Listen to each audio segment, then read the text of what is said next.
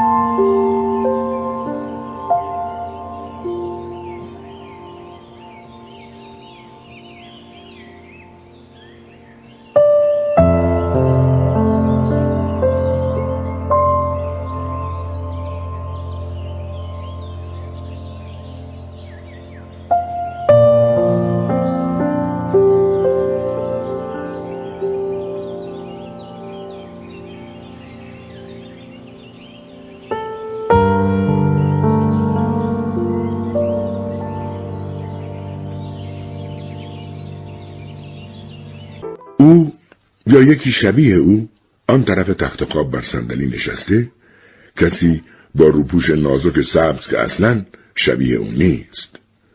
بیمارستان ها به نحوی سبب می شوند آدم ها گمگشته به نظر بیایند. اما موضوع قاعدتا این نیست. پدرم به بیمارستان عادت دارد. این بیمارستان ایردیل همان است که در آخرین دهه پزشکی عمومیش بیشتر مراجعانش را به آنجا میفرستد. این بخش بخش نوزده همان بخشی است که حتی بعد از بازنشستگی به آنجا می آمده تا بیماران قدیمیش را ببیند. حتی این اتاق اتاق شماره دو را از ملاقات های قبلی می شناسد. اتاق خصوصی که چون پزشک است یا شاید بهتر است بگوییم پزشک بود به او دادند. اما امروز به ملاقات کسی نیامده. امروز خودش بیمار است. امروز ملاقاتی منم. وقتی داخل می شدم فقط کمی سرش را میچرخاند و می‌گوید بس دیگه ازا نگیر. شاید حق با او باشد و هرگز اتفاق نیفتد. اما اتفاق خواهد افتاد. می‌داند که اتفاق خواهد افتاد. من می‌دانیم که اتفاق خواهد افتاد. آن هم زود و نه دیر. و من هم برای همین اینجا هستم. می‌پرسم حالت خرابه بابا. چه جورم یک لحظه در آغوش میکشمش. بعد دو تا صندلی میسرانم کنار تخت یکی برای خودم و یکی برای مادرم. از نزدیک می‌بینم پوست پدرم چه شل بر صورتش آویزان شده است. رنگش نپریده اما چشمانش بیفروغ شدند. گردنش انگار خشک شده است. سرش را کمی جلو کشیده مثل لاک پشتی که سر از لاکش بیرون کرده باشد دستانش وقتی جرعه از آبخوری شفاف پلاستیکی می نوشد کمی می لرزند. به نظر می رسد آن طرف خطی نامرئی آن طرف پرده درد قرار دارد. اما امروز حالت از دیروز بهتره نه؟ آره بهتره. تازه فقط چهار روز از عمل جراحیت گذشته. بهترم میشی. درسته. بهتر میشم. تازه مامانم میگه دکترها راضیان. باشه. خوبه. فقط اگه می‌شد از دست این لوله کشی خلاص بشم خیلی بهتر می‌شد. دلم خیلی باد کرده. دل. کلمه ای که برایم بیش از هر کسی دیگری آشناست. می‌توانم ببینمش که بالای سرم ایستاده و نگاهم می‌کند. با پف زیر چشمها در شب طولانی تبی در کودکی. دیوارها جلو میآیند و عقب می‌روند و تنها نقطه ثابت اوست. دل درد می‌کنه؟ هر جا درد اومد به بابا بگو. دل دل دل دل. موسیقی اعتماد است این دل. یعنی نیازی نیست از بیماری وحشت کنی یا تلفن بزنی دکتر بیاید یا بدوی دواخانه. چون پدر و مادرت هر دو پزشکند مطبشان خانت است و داروخانه در قفسه های حمام. اما حالا این منم که بالای سرش خم شدم حالا من پدر و مادرم. پزشک منم. همان که با زبان خاص تیمار بیمار حرف می‌زند. دانشجوی پرستاری که نامش کایرن است و از پلاک روی سینه اش می‌خوانم از دم در می‌پرسد سوپ دکتر؟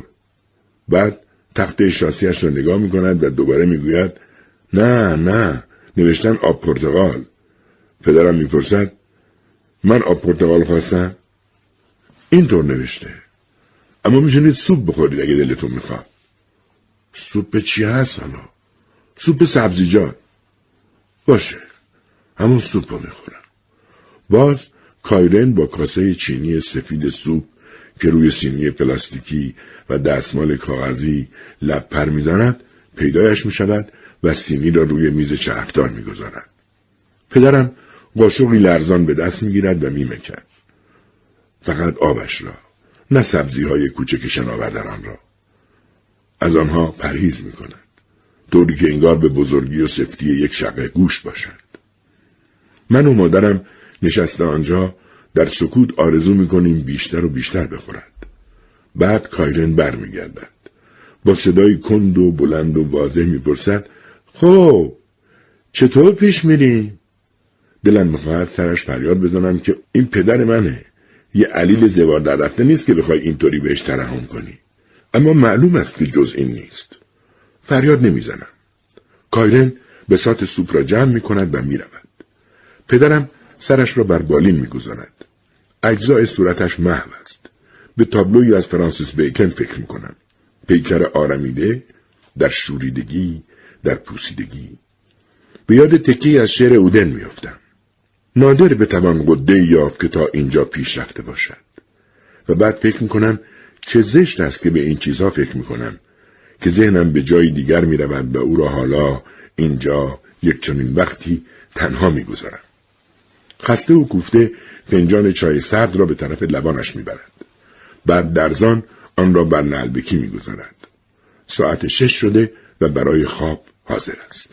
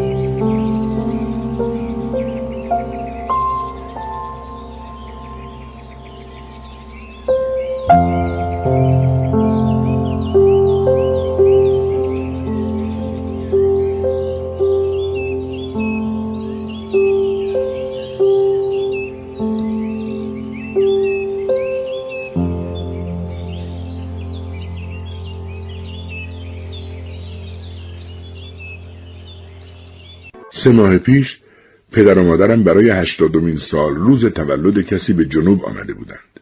از آن گشت و گذارهای مورد علاقهشان. بلند شدن از خواب در سپیده صبح، 160 کیلومتر رانندگی قبل از صبحانه، بی توقف برای غذا یا رفتن پیش کسی و پخت و پز و خواب در بتفورد کاروانیشان که بعدا آن را با یک ماشین کاروانی آلمانی تاخت زدند. هفتاد هشتاد ساله های بیارامی که آزاد بودند مطابق میلشان بروند و بیایند. با برچسب مخصوص بازنشسته های خوشنود بر شیشه عقبشان. اما این گردش عاقبت خوشی نداشت. شب توقف کردند تا در مهمانخانه غذایی بخورند. مادرم بایست تلفنی می‌زد و به طرف باجه صد متر آن طرفتر حرکت کرد و نمی‌دانست که بین او و آن باجه دیواره کوتاهی هست و آن طرف دیواره یک متر و نیم گود شده است. پدرم نگران که چرا برنگشته بیرون آمد که پیدایش کند. اول پیاده و بعد سواره. نور بالای ماشین توده لباسی را بر بتون پای حسار کوتاه روشن کرد. توده خونین. فکر کرد شاید گردنش شکسته باشد و جرأت نکرد تکانش بدهد. در بیمارستان رادیوگرافی دو شکستگی مختصر در مهره و دست را نشان داد. با کبودی شدید صورت و گردن و دست و پاها. صبح روز بعد که تلفن زد گفت حالش خوب میشه اما نمی‌تونیم بیایم دیدنتون طوری که انگار از سکندری خوردنی در اتاق بچه ها حرف می‌زند و نه موردی که به مهمترین بیمارستان زایعات ستون فقرات در کشور ارجا شده است. روز بعدش با ماشینم به آنجا رفتم. مادرم نشسته بود. با بریدگی ها و چشم کبود اما اوقات تلخیش نشانه سلامتش بود ناراحت بود چرا او را به دلیل کمبود جا در بخش مردان بستری کردند. پدرم چهار روز بعد بیمارستان را راضی کرد زودتر مادر را مرخص کنند و او را به یورکشایر برد. دو هفته نشده مادر بلند شده بود و راه می‌رفت. یادم هست پیشترها سر هر نهار پدر و مادرم نشسته بر چارپایه های بلند پشت پیشخان آشپزخانه وقت خوردن ساندویج یا پشت میز نهارخوری وقت خوردن گوشت و سیب زمینی درباره بیمارانشان صحبت می‌کردند. کدامشان دردهای مرموزی در بازو احساس می‌کرده کدام سه روز پشت هم حال تهوع داشته کدام به بیمارستان رفته کدام از بیمارستان آمده کدامشان دچار فیبریلاسیون شده من و خواهرم همیشه از شنیدن این کلمه با هم میخندیدیم بعد تلفن زنگ می‌زد و پدر مشغول پرسجو از مراجع ناخوش احوال می‌شد. چند وقت این مشکل داریم درد دقیقا کجاست؟ تبم داریم من به این بازجویی های پزشکی به این پرسش های بیامان به این پاسخ هایی که ممکن بود به بیرون رفتن او در نیمه های شب منجر شود عادت کرده بودم. اما عادت ندارم که پدرم آن طرف خط باشد. می‌پرسم جایی که شکافتن طولش خیلی زیاده. پدرم می‌گوید بیا نگاه کن. سعی می‌کند نشانم بدهد. اما بالا کشیدن پیراهن خوابش کار شاقی است. هنهن می‌زند و لبهاش را بالا می‌کشد.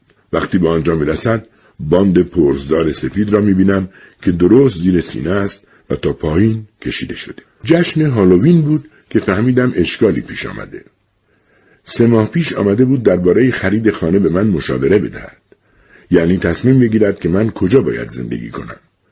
تمام خانه هایی را که نشان کرده بودم نشانش دادم و وقتی خانه را دید که از پیش حدس می زدم همان را انتخاب خواهد کرد گفت که نباید معطل کنی پسر. خودم ما به تفاوتشو میدم.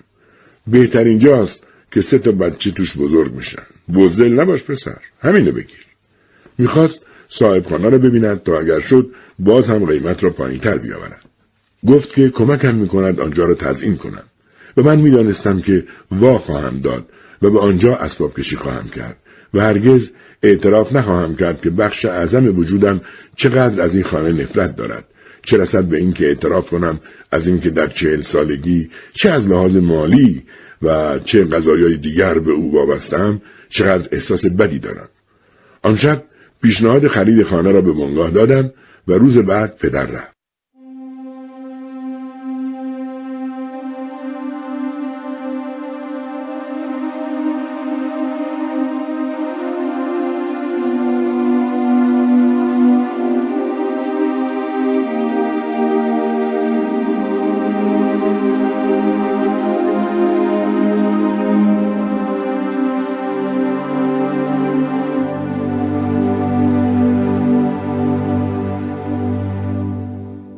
در ماه اکتبر با نزدیک شدن زمان امضای قرارداد منتظر بودم که وقتی می‌فهمد برای اسباب کشی با یک شرکت قرار و مدار گذاشتهاند با من داد و قال کنند که چرا پولم را حرام کردم و به او نگفتم که ماشینش را برای اسباب کشی بیاورد.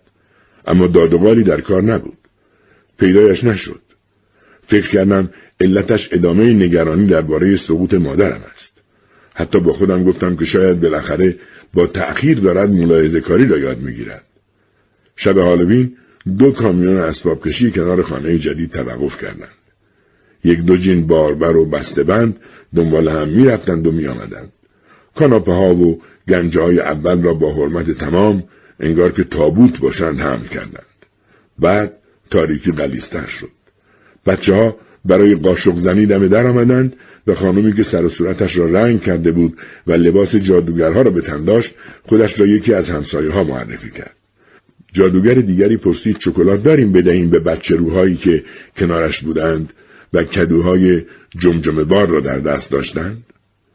صبح روز بعد از شکاف میان جعبه های اساس به پدرم تلفن کردم. در پاسخ دعوتم گفت این آخر هفته نه پسرم حالم خیلی خوش نیست. مادرم وسط حرفش دوید. به هم ریخته. دردهای شکمیش بدتر شد. دیگر نمیپرسیدم که کی میآید. حتی دیگر تعریف نمی کردم که قفسه های کتاب را چطور دارم در زیر زمین نصب می کنم. چون می دانستم فکر اینکه کنارم نیست و من هم حتما مشغول خرابکاریم عذابش می بعد یک هفته که از اسباب کشی گذشته بود خودش تلفن زد. واسه پنجشنبه دیگه وقت جراحی گذاشتن. اگه وارفارین نمیخوردم همین فردا جراحی رو انجام می‌دادن. وارفارین؟ آره تو به اسم مرگ موش میشناسیش. برای دقیق کردن خون و جلوگیری از انصداد عروبه. حالا این خون لعنتی انقدر رقیق شده که لخته نمیشه. اما یه حسن داره. فرصت میده قبل از رفتن تو اتاق عمل یه سر بیام پیشت. فکر کردم شاید تو اون خونت کمکی لازم داشته باشی. فردا غروب رسید. آخرین یک شنبه بود که بیرون از یورکشار گذران.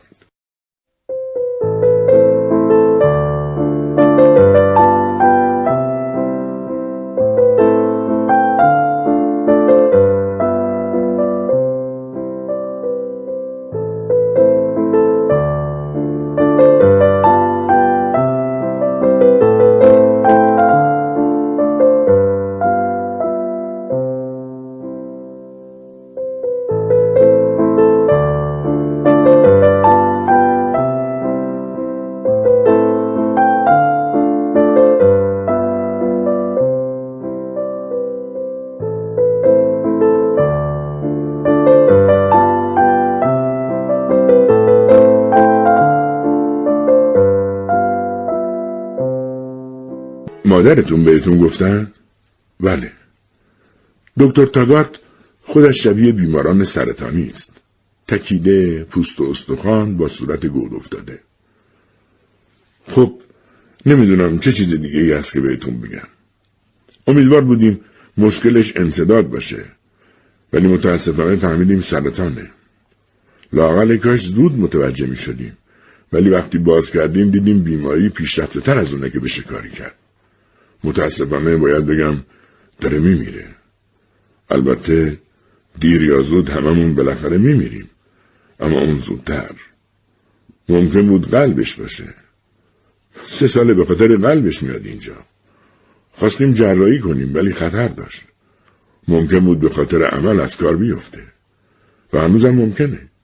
اما به احتمال زیاد از سرطان تموم می‌کنه نه به خاطر قلب.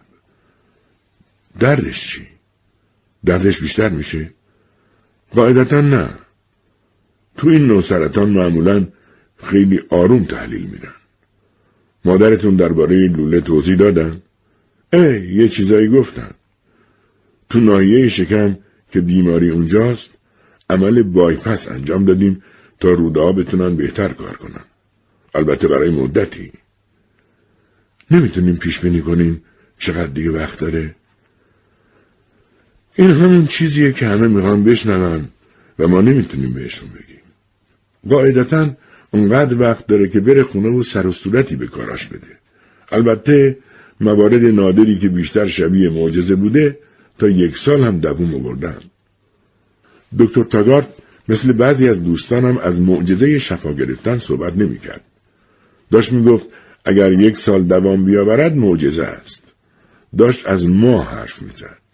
چیزی نزدیک ایده پاک یا حتی کریسمس. می‌گویم به خودش چیزی گفتین؟ پاسخ می‌دهد تا به هوش ازم سوال کرد. منم اونو در جریان گذاشتم. عجیبه. همیشه می‌گفت اگه یه روز اینطوری شد دلش نمی‌خواد بدونه. دکتر می‌گوید اما وقتش که شد می‌خواست بدونه. معنیش این نیست که بخواد بازم دربارش صحبت کنه. امکان داره اصلا منکر بشه.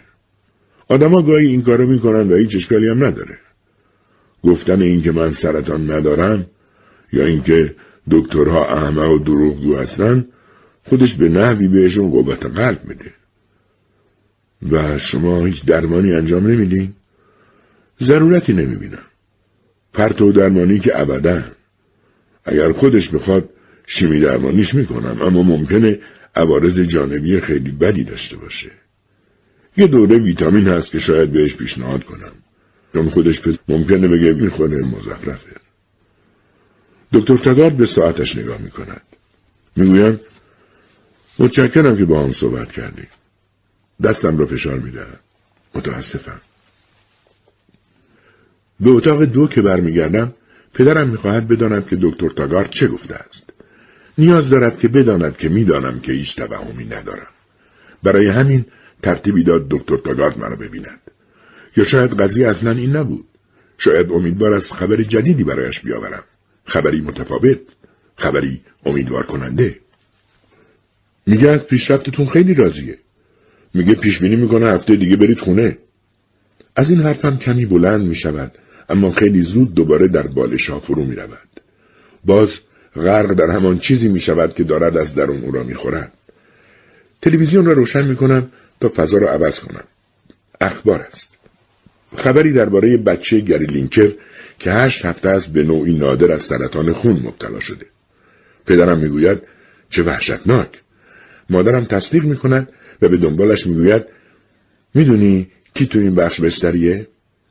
همون پسری که چند سال زندگی گیاهی داره. فقط با دستگاه کمکی اعمال حیاتی نشون میده. همه دلشون می‌خواد دستگاه رو خاموش کنن. اما قانون اجازه نمیده. دردناکه. دو ساعت پیش در قطاری که از لیدز می آمد دوروبرم به واگن پر از آدمهایی که به خانه می رفتند. به جماعت جوانان تنلش روز جمعه با چشمای شیشهی و واکمنهاشان که نگاه می کردم با کمال میل حاضر بودم زندگی هر کدامشان را با زندگی پدرم تاخت بزنم.